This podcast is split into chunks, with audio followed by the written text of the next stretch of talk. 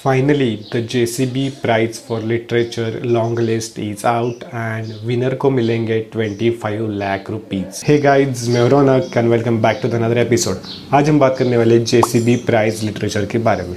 अगर पहले आपको JCB Prize Literature क्या है ये पता नहीं हो तो मैं वो आपको डेफिनेटली बता देता हूँ. So usually बहुत सारे ऐसे literature agency होते हैं, जैसे आपने Booker Prize देखा, Women's का होता है, हर किसी country का या हर किसी ट्रांसलेटेड बुक का वर्जन होता है. इंडिया में JCB prize literature is one of the richest prize है, यानी कि उसके प्राइज़ ही बहुत ज़्यादा है as compare to the other literature prize.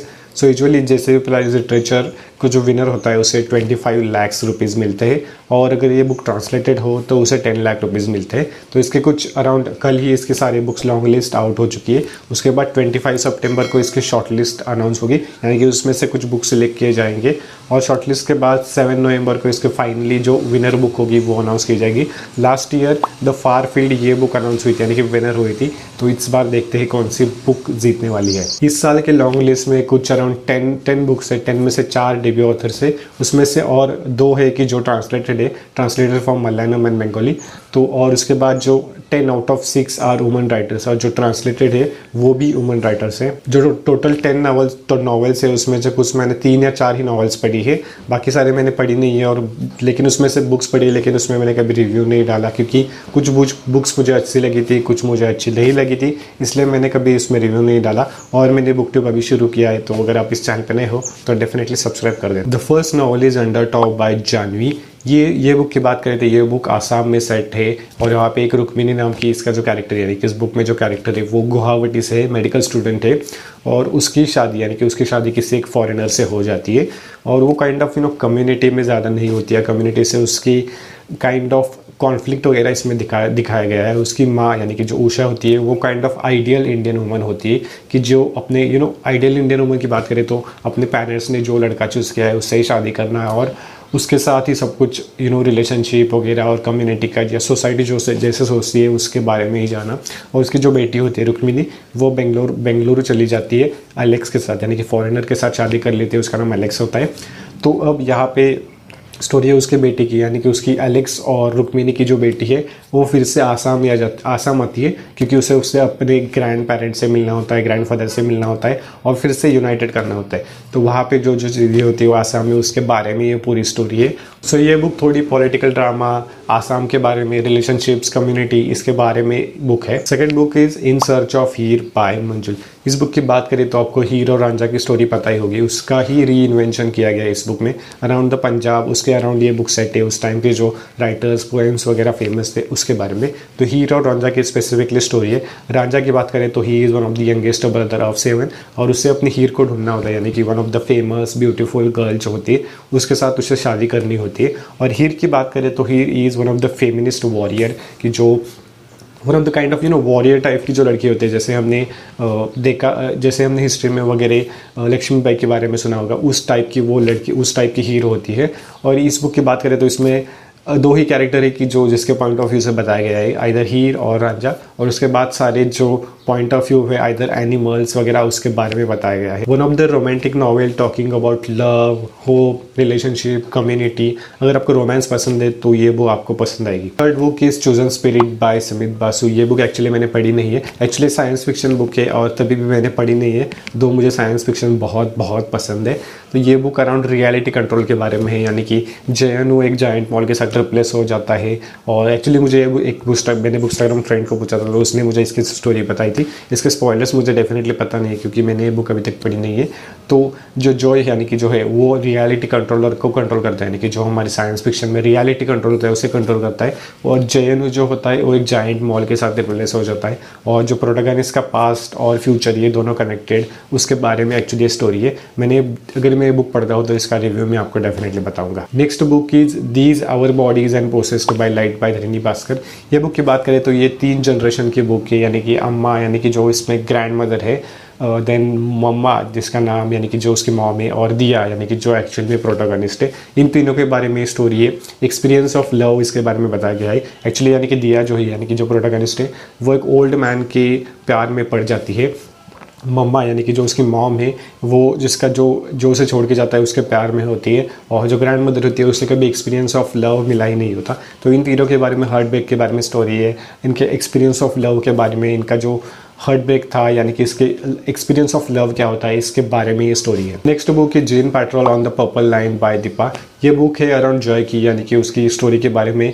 उसने जो मोस्ट ऑफ द टाइम उसने स्लम एरिया में वगैरह उसने स्पेंड किया होता है यानी कि इंडियन सिटीज़ के बारे में बताया गया है। उसने बहुत सारा अपना चाइल्डहुड अपने कॉप शोज़ होते हैं यानी कि उसके बारे में डिटेक्टिव शोज़ वो सारे देखने में उसने अपना टाइम स्पेंड किया होता है। उसके बाद वो अपना टी स्टॉल खोलता है, मदर के सेविंग्स के बारे में उसने बताया गया है। उसके बाद उसका एक क्लासमेट होता है कि जो वो गायब हो जाता है एक्चुअली, और उसके डिटेक्टिव यानी कि उसको फाइंड करने के बारे में पुलिस केस वगैरह वगैरह इसके बारे में ये स्टोरी है। Next book is moustache by S Harish, जो कि ये ट्रांसलेटेड नावल है by the Jayashree. Actually Malayalam है और ये ट्रांसलेटेड बाय द जयश्री। ये स्टोरी है the art of rolling moustache इसके बारे में।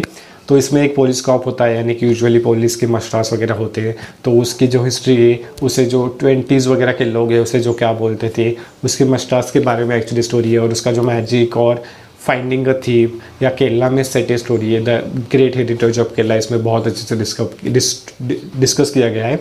तो जो ये स्टोरी पूरी रिवॉल्व होती है तो रोलिंग द मस्टाच और उसका जो मैजिक है और द फाइंडिंग अ थीम इसके बारे में। ये बुक भी मैंने पढ़ी नहीं है और शायद मैं ये पढ़ूंगा कि नहीं, मुझे डेफिनेटली पता नहीं है। Next book is a burning by Megha Majumdar. आपने ये बुक बहुत बार देखी होगी, यूट्यूब पे देखी होगी, न्यूज़ में देखी होगी, इंस्टाग्राम पे देखी होगी, बहुत तरफ ये बुक चल रही थी। एक्चुअली इस बुक को प्रेज़ बहुत अच्छे से मिला है, बट ये बुक मैंने पढ़ी थी तो मुझे ये बुक इतनी अच्छी नहीं लगी थी। ये story actually political drama, social media इसके बारे में है।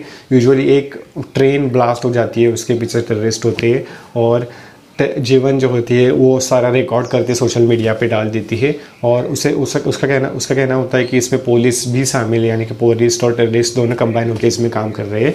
और उसके बाद पॉलिटिकल ड्रामा, सोशल मीडिया, उसे हेट कमेंट्स वगैरह आने लगते हैं, उसके अराउंड ये स्टोरी रिवॉल्व होती है। लेकिन बहुत कम लोग होते हैं कि जिनको लगता है कि जीवन इनोसेंट है, और बहुत सारे लोग उसके अगेंस्ट होते हैं कि ऐसा तुम गलत वगैरह कह रहे हो, ब्ला ब्ला ब्ला। तो एक्चुअली ये पॉलिटिकल ड्रामा और सोशल मीडिया इसके बीच में वाली स्टोरी है। मुझे ये बुक इतना पसंद नहीं आई थी, लेकिन आई थिंक ये बुक शॉर्टलिस्ट होने वाली है।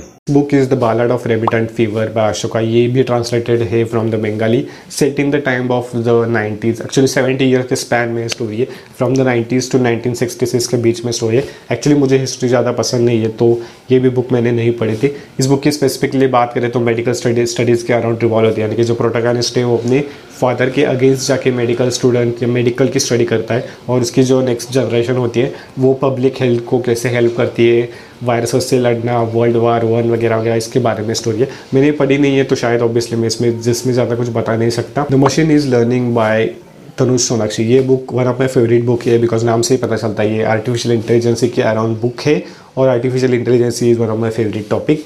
तो इस बुक की बात करें तो इस बुक में जो एक MBA ग्रेजुएट यानी कि प्रोटोगनिस्ट MBA ग्रेजुएट होता है कि जिसकी कंपनी में वो लोगों को as a insurance adviser, insurance के लिए हायर करता है। बट सून उसे पता होता है कि आर्टिफिशियल इंटेलिजेंस की वजह से ये सारे जॉबलेस होने वाले हैं, लेकिन वो कुछ कर नहीं सकता या उसे कुछ करने का मन करता है लेकिन वो कुछ करने के लिए ट्राई नहीं करता। या जो आई स्मार्ट नाम का ऐप होता है वो अपने आप रेंडर करता है यानी कि उसे पता है कि कंपनी ऑलमोस्ट जॉबलेस होने वाली है, बहुत सारे लोगों के जॉब जाने वाले हैं। और इसकी गर्लफ्रेंड होती है, उसे पूछती है कि इसके बारे में कुछ तो करना होगा, इसके बारे में वर्क एथिक, क्वेश्चन, मोरालिटी इसके बारे में तुम्हें सोचना होगा, कैसे हम इसको टैकल कर सकते हैं, क्या क्या चीज़ें हो सकती है।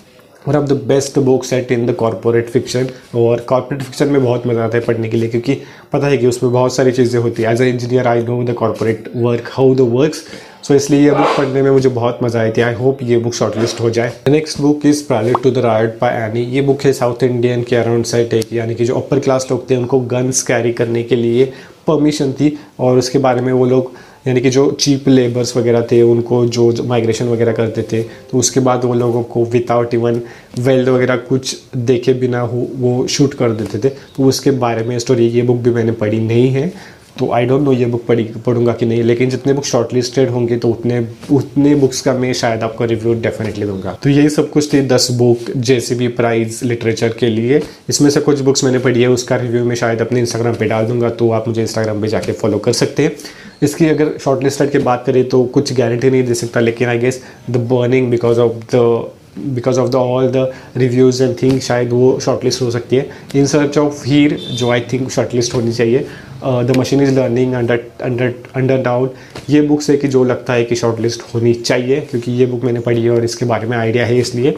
और इसके बाद कुछ लोगों के मैंने रिव्यूज़ वगैरह देखे, यानी कि इंस्टाग्राम पे, ट्विटर पे जिन लोगों ने रिव्यूज़ डाले थे उनकी क्या प्रेजिंग थी, उससे शायद लगता है कि ये बुक शायद शॉर्टलिस्टेड हो सकती है.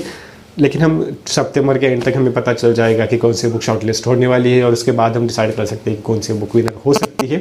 सो लेट्स सी व्हाट कौन सी बुक्स विनर. अगर आपको ये इन्फॉर्मेशन पसंद आए तो डेफिनेटली लाइक कर देना एंड कमेंट करके बताना कि आप में से कौन सी बुक्स पढ़ी है या आपको कौन सी बुक्स इसमें से पढ़नी है और कौन सी बुक्स विनर हो सकती है, आपको क्या लगता है. And I will see you in my next video. Bye bye, tata, take care.